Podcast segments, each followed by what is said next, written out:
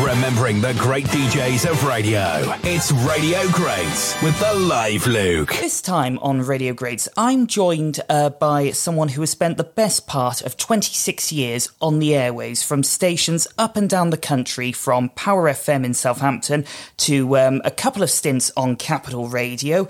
Um, and also Choice FM. He's now hosting uh, Friday nights on Greatest Hits, and as well as that, um, also Drive on Magic Soul. And uh, I look forward to learning a bit more about his life in this podcast. But before I do, Des Paul, how do I find you today? You find me. You find me just looking out the window. Actually, I'm down in Surrey, which is where I live, and um, the sun is shining. It's it's uh, summer's sort of officially begun. So yeah, we're good. Well, I, I, will just say this, Des. You are the first, officially, you are the first Power FM jock I've got on Radio Greats. Well, and you know, as I'm sure you're aware, Power FM had a lot of good people go through it over the years, uh, and there are some notable names who worked in the famous Tin Shack of Dreams just off Junction 9 of the M27. Well, Des, 26 years in the radio business. How was it you got the radio bug? I got, got the radio bug in a kind of uh, various different ways. All roads were leading to the same thing. So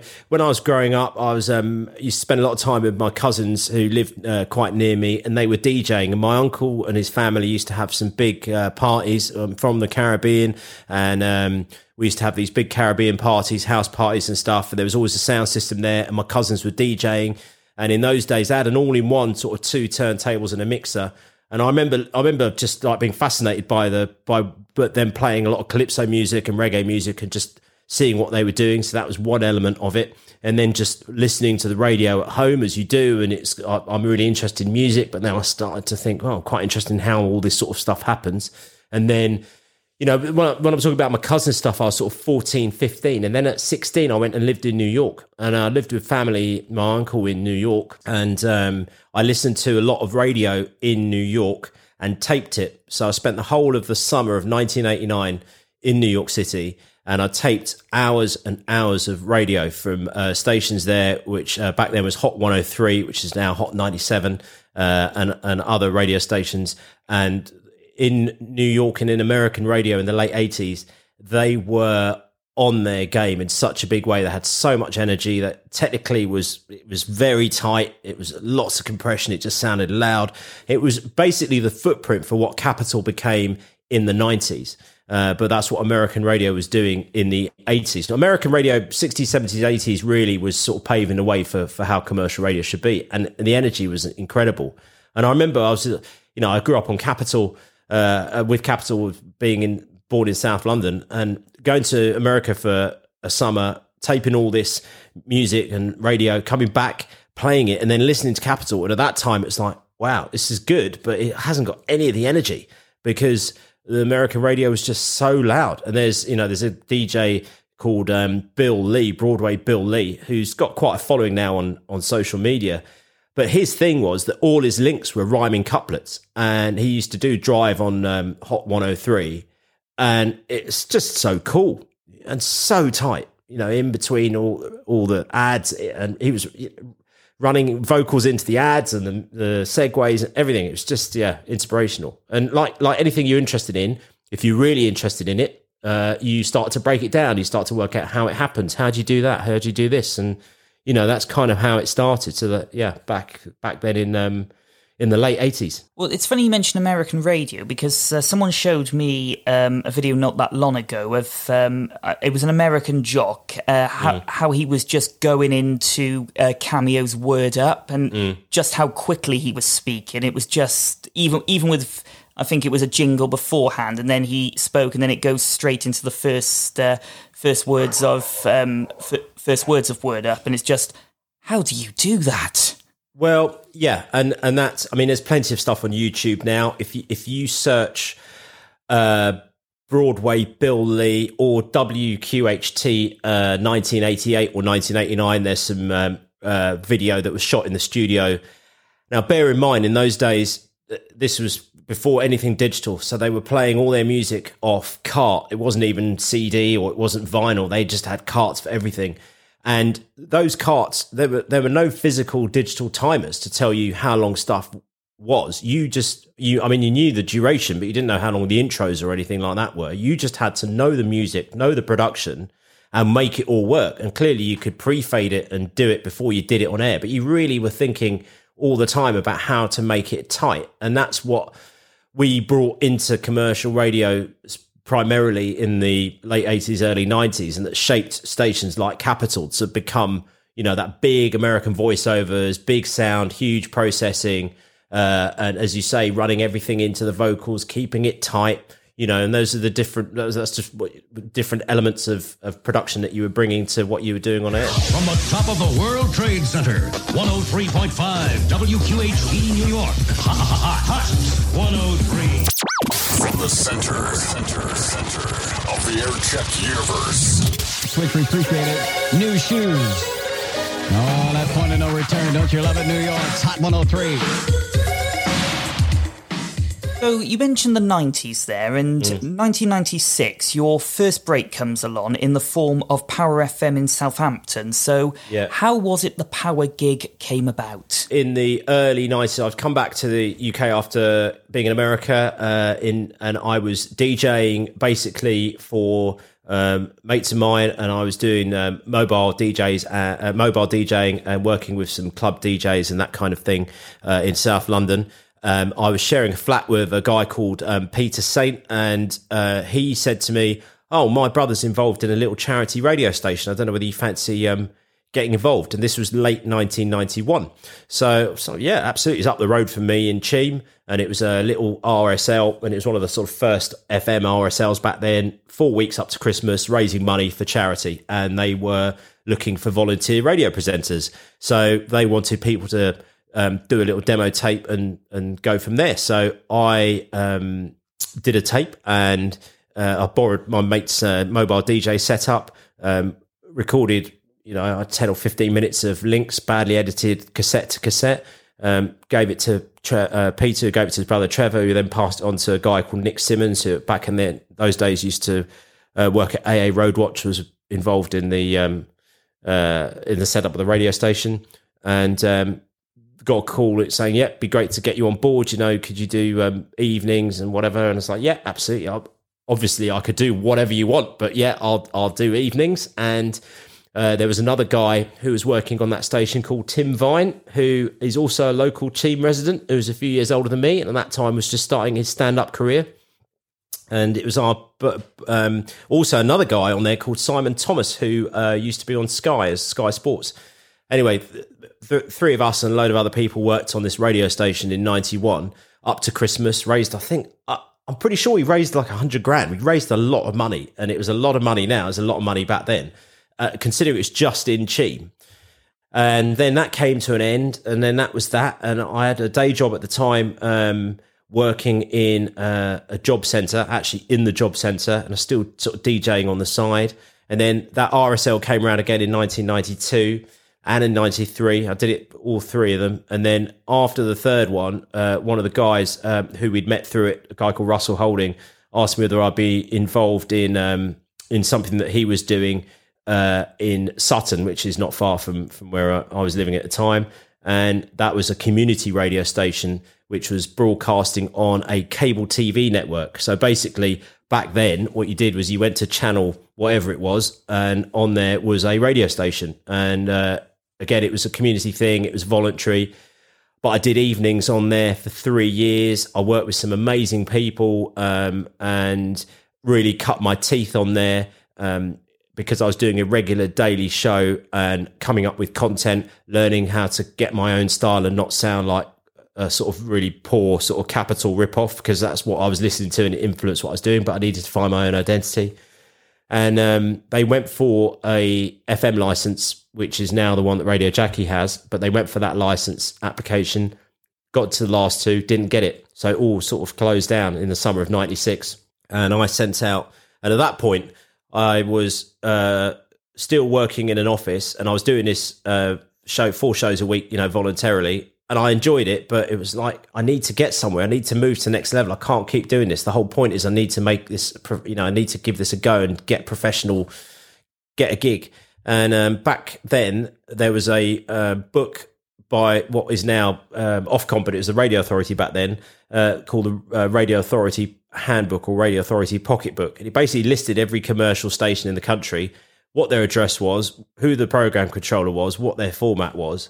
Now, I'd grown up with Capital, so I was like, okay, well, I know Capital, but I'll, I'll uh, so I put together a tape. I basically sent one to Capital, one to Red Dragon, one to BRMB, one to Power FM, one to Southern FM. Uh, so I sent five tapes out.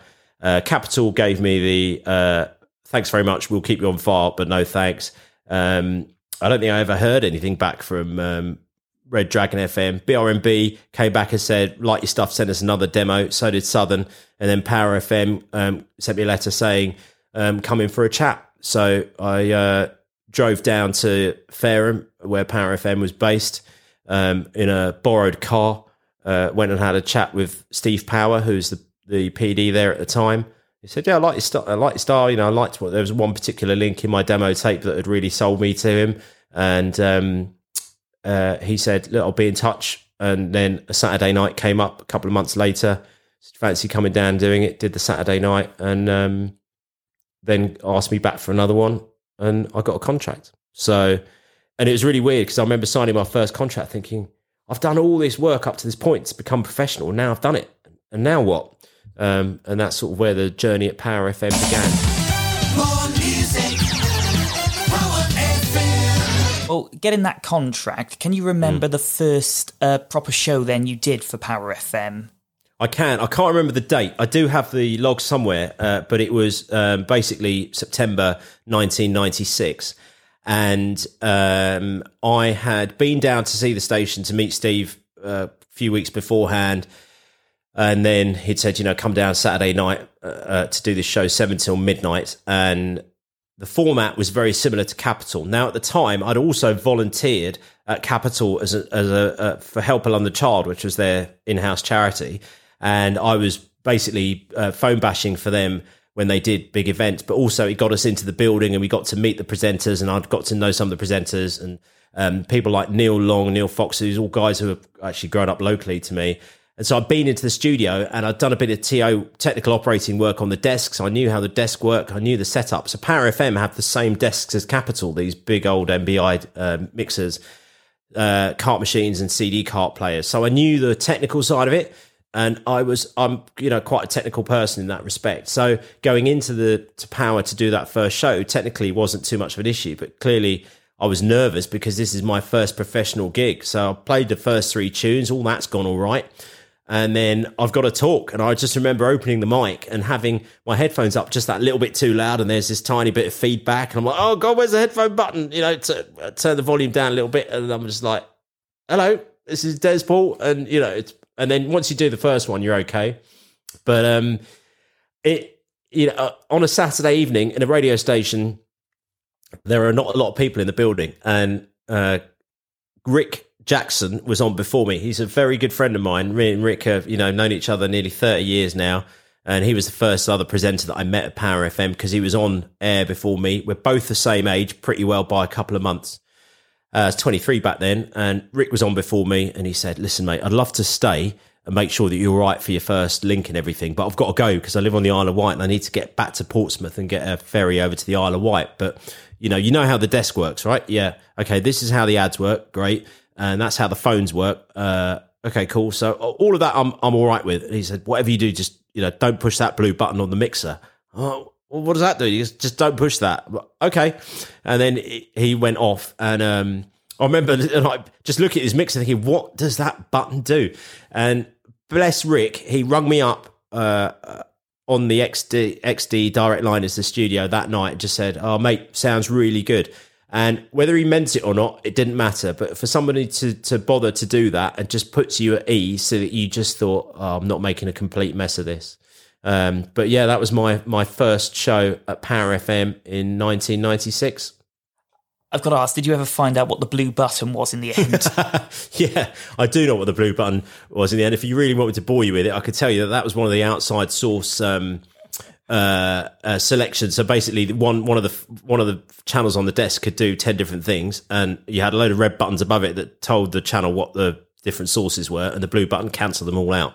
So if I hit the blue button, all I'm going to do is cancel whatever that outside source is, whether it's the news or whatever. So it was a good idea not to push that. Power in the Park. 103.2 Power FM. Des Paul on the South's number one hit music station. 103.2. Power FM. So less than a fortnight to go to the South's biggest summer concert. And it's free as well. What a bonus that is.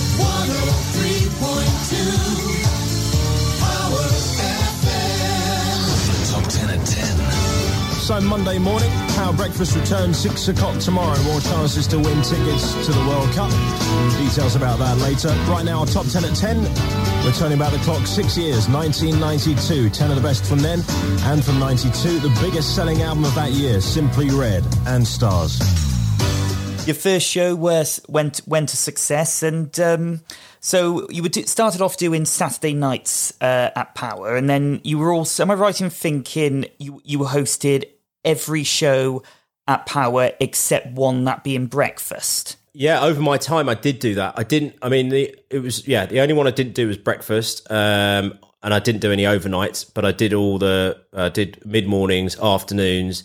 I used to cover drive uh, evenings, and then and a bit of lates as well. So yeah, I, I did um, most shows on that station. But it, you know, back then, Capital had just bought Power FM and Ocean FM, uh, which were in the same building, and um, uh, they brought in a whole load of new presenters. I was I was part of that team, and we were all around the same age in our early twenties, all very very hungry to make good, exciting, fun radio. We had a lot of energy between us. We got on, um, and there we were we had good bosses who were very focused about what we you know what they wanted the station to do, what they wanted us to do, and that when you when you're like that, I've always equated being in radio to being in sport and being part of a team and all that sort of thing. And we were a good team, and we were playing in a you know a good league. And uh, when you see the results coming in, that just makes you better and better. And when you're going out and you're 23 years old and we're going clubbing and partying and everything in the area, um, everything sounds much better on air because when you talk about other presenters and what's going on, it feels like a tight, big family unit. And and listeners certainly back then they really gravitated towards that. And those big commercial stations like Power and Key 103 and BRMB, you know, you're a big fish in a in a in a small pond, and it was a great place to be. Uh, so I stayed there eight years.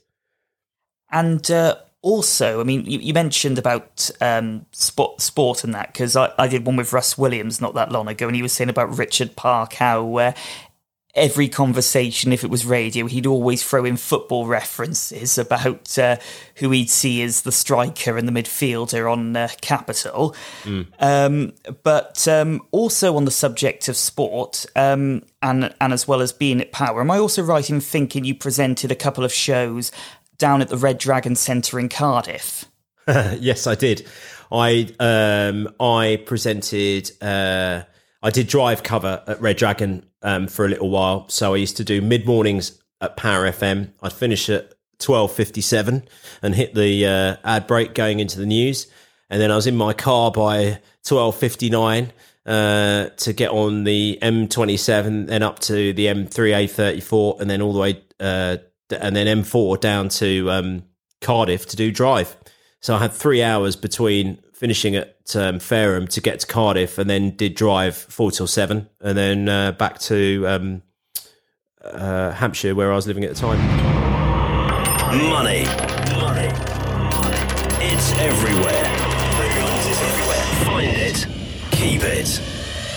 £25,000. One prize. One winner. Finders, keepers. Coming soon to Red Dragon. So, in the eight years you were with Power, what was your highlight? Oh, there are many. I mean, it depends. Listen, Pa- Power FM was certainly the uh, most fun uh, time of my life in uh, radio. I think for a number of reasons, and it's down to the fact that I was young, uh, didn't really have any responsibilities. I had, you know, we we were all sort of thrown together and really good mates, and it was it was a lovely area. It's a lovely part of the world to live as well, by the coast and all that. And it was a good time in music. We were a hot station. You know, the format was um, hotter than Capital was at the time. Lots of new music, very vibey. We were going head to head with Radio One in some respects. You know, with uh, lots of dance music and things like that, which is my bag. Um, so there were there were many many highlights working there, but uh, the big headline events for sure. We did um, Power in the Park, which was the the big annual uh, party in the park event, and you know we had so in the late nineties, early two thousands, um, we had the rise of the UK garage movement, and a lot of that was driven by the Artful Dodger and Craig David, who are famously from Southampton. And we were working with them from the start. You know, Mark Hill and Pete and Craig are still mates of mine now. Um, and we had the Artful Dodger recording their album in the studios at Power FM. They would finish a track, and Mark would bring me the uh, unmastered track just literally out of the studio on a DAT tape, and I would cue it up and I'd just play it on my evening show and literally have the first play of that track. And Craig's album "Born to Do It," which is a you know incredible album, we had all the first plays of those records and all that kind of thing.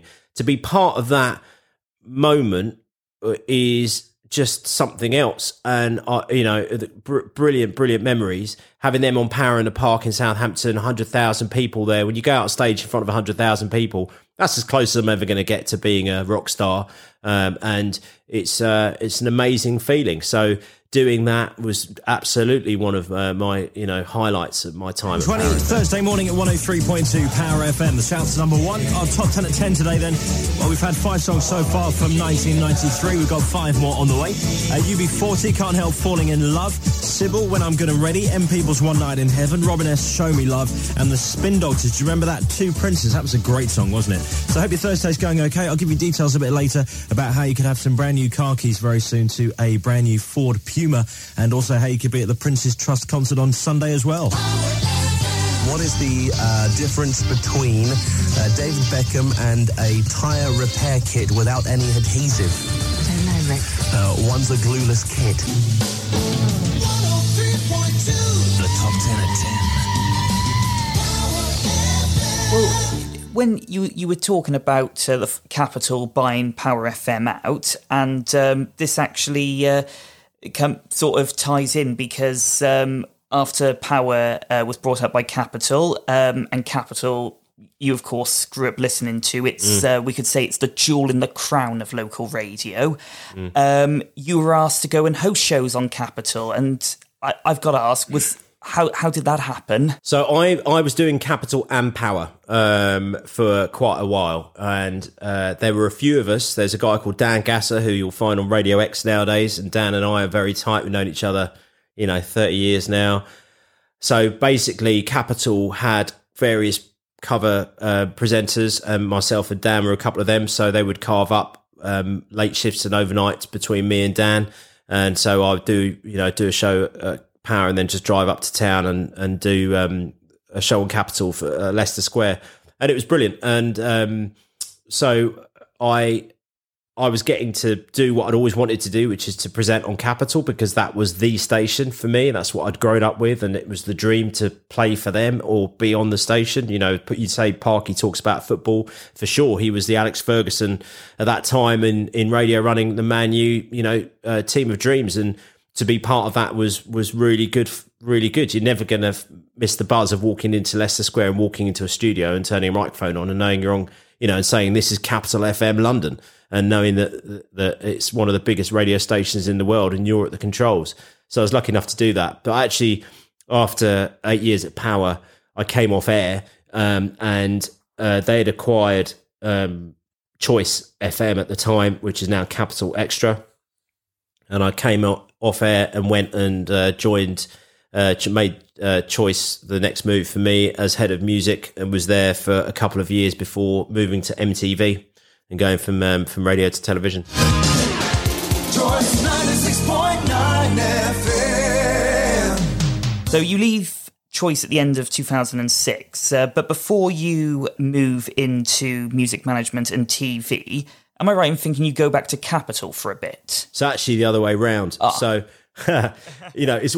I mean, it's a weird thing. When when I was at Choice, I was I was working in the building. I was still doing bits and pieces. I was doing a lot of voiceover work for Capital. So I was I was uh, voice of promos for quite a long time. I wasn't the station voice, but was just doing a lot of the promos, and um, also uh, doing bits and pieces for some of the other lit, little digital stations that were coming online at the time. Because I was in the building, I had the experience, you know. So um, I would do that. I also did a few shows on Capital here and there, covering Saturday nights and things like that. Um, so I was keeping my hand in. But then I went to MTV. I was offered a role to work in the music programming team at MTV, and uh, which was a great uh, opportunity to go and work for a legendary, you know, broadcasting name, uh, work in television, see how all that worked, and so on. So that's what I did, and uh, I was there for a couple of years, and I've still got good friends from my time at MTV that I speak to regularly now, and um, it was there that, uh, yeah, I, I, you know really learned about how to make um, television programming and applying. You know, there was a lot of radio skills involved in how they programmed music TV back then. So it was a nice natural fit. So I did that for a couple of years before Capital came knocking on the door asking uh, whether I'd be interested in going back on air and dusting off my headphones. And um, second time of Capital, what was Mm-hmm. it like? Brilliant. Uh, Paul Jackson, Richard Park's um, son, was running Capital at the time and said to me um, that he would like to get me back on what uh, doing a you know weekend dance show because that's my sort of bag really. Um, what did I fancy doing and how how would I want to do it? So we discussed it. I said, listen, I, I, if I'm going to do it, I want to be able to program it myself. Um, I'm not going to go anything go anywhere to left field, but I know I know what you want. But at least let me program it. We'll make some mixes up. We'll have some fun with it, and that's what we did. And so my deal that I went back to and left MTV for was to do Friday and Saturday nights on Capital, and then swing. So I was covering everybody when they're off, apart from um, breakfast. Uh, so you know, I was on Capital. I'd, do some weeks where I'd do Friday, Saturday night plus six other shifts, and then some weeks I'd just do weekends. But it was a really nice um, way of doing things, and I got to bounce around the schedule. So I'd do a bit of afternoons, I'd do a couple of weeks of drive, do some evening stuff. It's really good. You know, you get to be all over the station, and um, yeah, so enjoying different formats and all of that. It was good, good time. Um, so I did that for a couple of years, and then um, Global came along, and there was a change in management, and uh, they talked about wanting to shake up the schedule, and I was offered evenings and lates. They were doing a kind of weird hybrid, sort of eight till midnight type um, show, and I, I was, and I said to them, I didn't want to do that uh, five nights a week, you know, and um, so we parted company on good terms, which was important to me. I'm very, very aware you don't, you know, don't burn your bridges if you can really help it, and. I've been at Capital for a very long time. I've I've known Ashley. He was a volunteer at Help a London Child as well, so we've known each other personally for a very long time. So it's really nice to be able to say, "Listen, you know what? I know what you're trying to do. I've done my time here. It's not for me, um, but I definitely know that I will work with you in the future. And thanks very much for a great ride. Morning at 95.8 Capital FM London. This is Des Paul through the night. The Capital Summer of 10,000 tickets continues all weekend long as well. We're going to pump out some of London's biggest hit songs. This is Gabrielle and Out of Reach. That was in um, 2009 when you hang your Yep. headphones up. Um, Yep. After uh, well, after 13 years of really being in Capital with Power, and then um, Yep. moving to London, and it, it was also around the time that they were starting to uh, network across the country Yeah. and um, sort of, um, I think I could say, sort of in hindsight, would you have liked to have both stayed with Capital as it was becoming a sort of national brand? No, not really. It didn't bother me. Um, I grew up with Capital being in London. You know, I'm a Londoner born and bred. And um, so for me, as uh, a lot of people in the growing up in the 80s, Capital was a station in London. Radio 1 didn't have any footprint whatsoever. You know, it was really interesting when I went to Power FM, everybody either listened to Power FM or Radio 1. Uh, but in London, people listened to Capital. They didn't listen to Radio 1. It was Capital or Kiss or whatever pirates were going on. But there was never really any anything of Radio 1. The national thing wasn't part of the picture. So for me, working on Capital was working in London. It was about being on on, on the station in my home city, saying we are, you know, Lon- London is a great city. It was the, all the old sort of great music for a great city, all that kind of hyperbole. It was it was all that. Um, so you know, it was if they're national, they're national, brilliant. But it's not really something that at the time I really thought about. I and I'm a firm believer in walking away from things when you know it's right. Don't outstay your welcome. And when it goes back to what Park is saying about football, you know, you have your career and you know it's going to come to an end because you're getting older and you can't kick a ball that fast. And There'll be someone younger and fitter and better than you. You know, you need to know when to get out. And for me, that was the time to get out. Lady Gaga's brand new tune, Paparazzi, ahead of this from Chanel, If You Love Me. I'll play this for you if you are going to be in Ibiza next weekend for the Hed Kandi opening. I should be packing this in a box. Hi to Linda. We'll get your Agnes tune on a bit later on. Also, hello to all the night shift at Heathrow, Sue, Joe, and Team N. Hello, Haley and Essex. Your Cascada records coming up later on tonight. 83958 if you want to text me. We are your summertime ball radio station, of course. The show happens tomorrow. Tickets still coming every hour. We need to call someone back, really, don't we? Capital Summertime Ball with Barclaycard. So you get so you get out in 2009 and um, have a change in uh, change in career, we should say, by um, focusing more on full time uh, with the mi- in music management uh, with the Ministry of Sound. But then, um, ten years after you left Capital, uh, 2019, Bauer Media have recently launched a brand new station in the form of Greatest Hits Radio, and you're invited to uh, host a Friday night show. Yeah. So it wasn't a whole change of career at ministry. I left Capital. I sat there and went, right, what am I doing? What do I want to do? You know, I spoke to a few friends of mine, one of whom was uh, the MD at ministry at the time, a guy called Ian Hagger. And, you know, we chat. He said, come in and see us. We've got a radio station here. We don't know what we're doing with it. You know, I think we could, uh, we could do with your input on that. And we want to start a TV station up. So we could do with your help on that. And, um, you know, you could do a bit of DJing while you're here, club side of things. I'm like, okay, great. Ministry of Sound, you know, it's world's best club. Why not? So I went to ministry. I was on a, supposed to be on a three month contract for them to do a bit of consultancy work. I was there for nearly four years, and I had a brilliant time at ministry. I love Ministry of Sound. I'll always fly the flag for them. I got to be a global head, Hed Kandi uh, resident, which meant that I was in the office three days a week, and then I spent the weekend getting on a plane, flying to wherever, playing records, coming back again. I mean, you know, when, when it's talking about ticking every box when it comes to sort of DJing honestly, I've been very, very fortunate to be able to go and do that. And I've got like my thing was I wanted a stamp in every page of my passport. That was what, what I planned to do, and I did it. And um, I've met some amazing people all over the world who I'm still in touch with. That's the one good side of social media.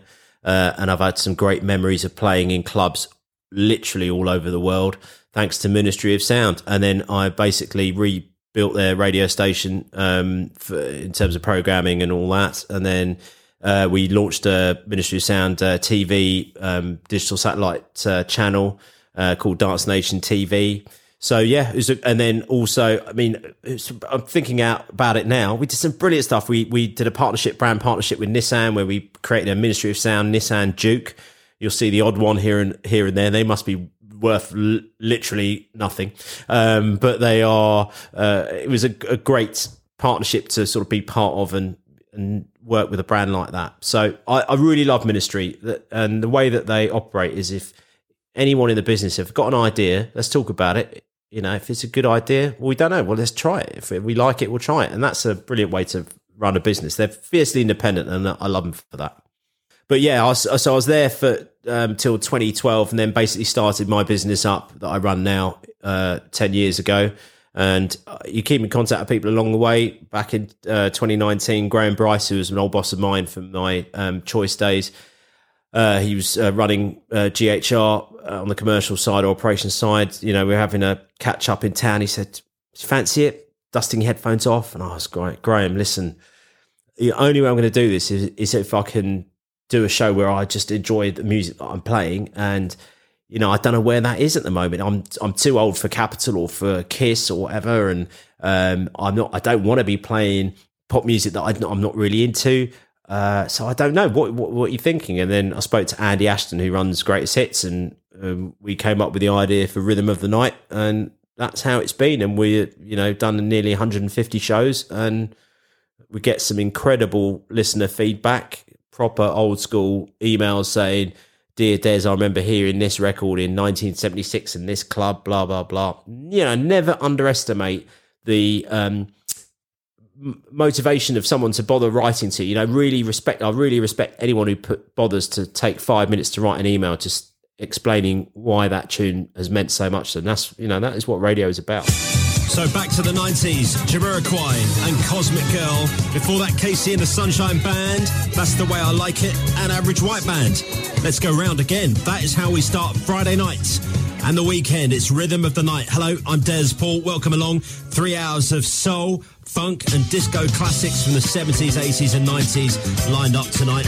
Lots of your requests as well. Let's start off with one for Caroline Meehan in California. I love listening to your show. It makes my Friday afternoon. Of course, it's eight hours back. It's like two o'clock in the afternoon now, isn't it? Anyway, I'd love to hear anything by the real thing if possible. GHR has um, been continuing to grow for the past three years. Um, they've of course recently brought on uh, Martin Kemp for a Friday night, and he's we, we could say he's he's become sort of your warm up guy, hasn't he? yeah. I'll tell him that next time I see him. Uh, yeah, no, it's great. I mean, they've got some really good names in the lineup, as you say, working with people like Martin, you know, Pat Sharp, and and so on. Um, we did some stuff with Jackie Brown was last year. She does evening. She's brilliant. So yeah, it's a good team. It's going in the right direction. You know, there's a lot of potential with it, and it's nice to be be there as part of it in the background on a Friday night, just playing. You know, it's a hand-picked selection of records that we we go through those forty tunes every uh, every week. We plan about two weeks ahead of um, the show going out. We literally go through all the emails that come in and uh, make sure we embed as many listener choices as we can. That shapes what the show is about. I want people to listen to that and hear stuff that yes they're familiar with, but also hear tunes and and and genuinely go, God, you know what? I've not heard that record. I've forgotten how good that record sounds. And just move people a little bit on a Friday and get them in the right frame of mind for the weekend. And as well as Greatest Hits Radio, you've also been doing uh, work for Magic Soul. You've been uh, recently you've been taking over drive time, but also we, we mentioned earlier about not with Power FM you never got to host breakfast, or but with Magic Soul you have done the occasional breakfast shift as well. Yeah, I have, but it's not something that I'm particularly bothered about. It's too early in the day for me, so I'm a I'm a night owl. So you know, um, daytime and evenings, yeah, that's cool. But I don't need to be getting up that early for breakfast. Thanks. Um, I did, and it's funny up Power. I did one weekend breakfast. Oh my goodness, I didn't I didn't have any sleep, and I, I remember getting in the studio and it was I could I turned the monitors up as loud as I could. Yeah, I was still struggling to stay awake in between the records, and I was thinking no way, breakfast is not for me. Um, but yeah, doing drive on Mag, we've only just begun, by the way. It's early days. I mean, we're doing, I'm doing drive on there at the moment, and um, we've got some nice little ideas to develop that. So, you know, watch this space. Magic Soul is very much a station after my own heart. Um, and yeah, I'm really enjoying being part of that family. So it's good. Well, I can I can tell you, Magic Soul is one of my favourite stations to listen to. It's, well, look, you know what? It's great to hear that, and you know, it's um, there's there's so much we can do with Magic Soul, and it's it's good, but it could be better, and um, yeah, it's nice to to get on there every day and have that opportunity to craft the show. You know, coming up with it. I've got Shireen, who's my producer there. She's brilliant. We've actually you know know each other from um, of old MTV, and we're just sort of throwing ideas around and seeing what we can and can't do, and within the confines of what Magic Soul is about, but also from a listener point of view and what's out there. Yeah, so it's good. One of Motown's finest duets, I reckon. Marvin Gaye and Tammy Terrell. The world is just a great it's Tuesday drive time here at Magic Soul with me, Des Paul. It's going to be a largely clear night tonight, maybe a few bits of fog in the west of England, lows of around 10 degrees tonight. Tomorrow, much the same as today, maybe cloudy at first, but brightening up later on, warm, sunny, and highs of 26 degrees tomorrow. Not bad. Here's Mariah Carey, We Belong Together. So, um, in the past 26 years of being in the business, Des, what, what advice would you give to anyone who's trying to make a career in radio? Have a plan B, um, I think is important. I think nowadays, you know, radio is has changed, and I don't mean that in a bad way. The world has changed, and I was very lucky to get into radio when I did. I was also very lucky to get out of full time radio and relying on that as a, as my income, you know, to survive when I did. Um, I had some great advice when I started from someone saying you'll spend years trying to get in and then you'll spend years trying to get out. And I was like, no, don't be silly. I'll spend years trying to get in and then I'm sorted. But actually, it's very true, you know. And you do have to have you have to have something else in the background. I think nowadays, um, have a plan, be determined, work hard, know your craft. You know, treat it like sport or like being a musician or whatever, where you really learn every aspect of it. Because if you do that and you're constantly questioning it, constantly trying to work out how do they do this, what do they do that, who does that, you're just refining your game all the time. So when it does happen for you, and if you want it bad enough, it will happen. Then you know it will be worthwhile. Um, but I just think you just need to keep your wits about you um, and go from there. I guess. I mean, I do one worry that the opportunities for people are not there as much as they should be because there aren't simply the number of radio stations around anymore and also the way that radio recruits uh, is not, I don't think, uh, necessarily as open as it should be. I think that there's too much emphasis on just bringing in um, big celebrity names from TV or something like that. I, I'm still, for me, the jury is out as to whether that is the way to do things and make good radio. Um, I think there is an argument to say you develop people gradually and let the listeners go with them but that's just an opinion that I have. So I, I think fundamentally the short answer to your question is um, just really learn your craft and, and think about what you want to get out of it and make sure you have a backup plan. Well, finally, Des, who was your radio great? Uh, okay, I can tell you my radio great really uh, was Broadway Bill Lee in America in 1989 because even now talking to you, I can still remember – listening to him, listening to I can remember the links he was saying and the accent and everything else and just how how big it all sounded. When someone is sitting there going and you're listening to it and they're going from the top of the Empire State Building, uh, you know, from the top of the World Trade Center. And and it, that sounds big in itself. Obviously, Capital did the same at the top of the Euston Tower, even though they were only on the first. We were, well, we were on the first floor at the time. But all that sort of stuff, that exaggeration, you, you know, and talking in rhyming couplets and everything about it was just so so cool. Um, and yeah, so I think he he's probably the the radio great for for me. Aside from that, it's the class of the late eighties on Capital. You know, when you talk about Pat and Mick and uh, Neil Fox, Martin Collins, they all, uh, you know, Tim Smith as well. Pete Tong was there. Everybody had their own way of doing good radio and I sort of learnt bits from everybody. And so they've all been very influential for, for me uh, in different ways. And I'm, you know, very lucky to have been part, part of that team. Well, Des Paul, Thank you ever so much for joining us on this edition of Radio Greats today. Thank you, Luke. It's a pleasure, and I hope to speak to you soon. And also hi to the Lim girls, the Lymington girls, I think that is, who are on Helly's Hen Night. They're at the De Vere in Southampton on Saturday night and spent uh, most of the night, well, till five o'clock yesterday morning in the bar with Simon and Duncan from Blue. It's all right, isn't it? I'm sure that was a tough one, girls.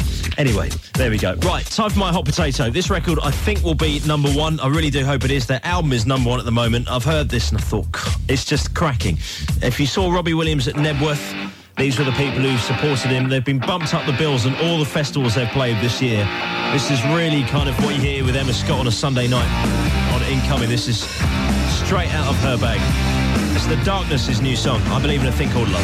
Can't explain. Remembering the great DJs of radio. It's Radio Greats with the Live Luke.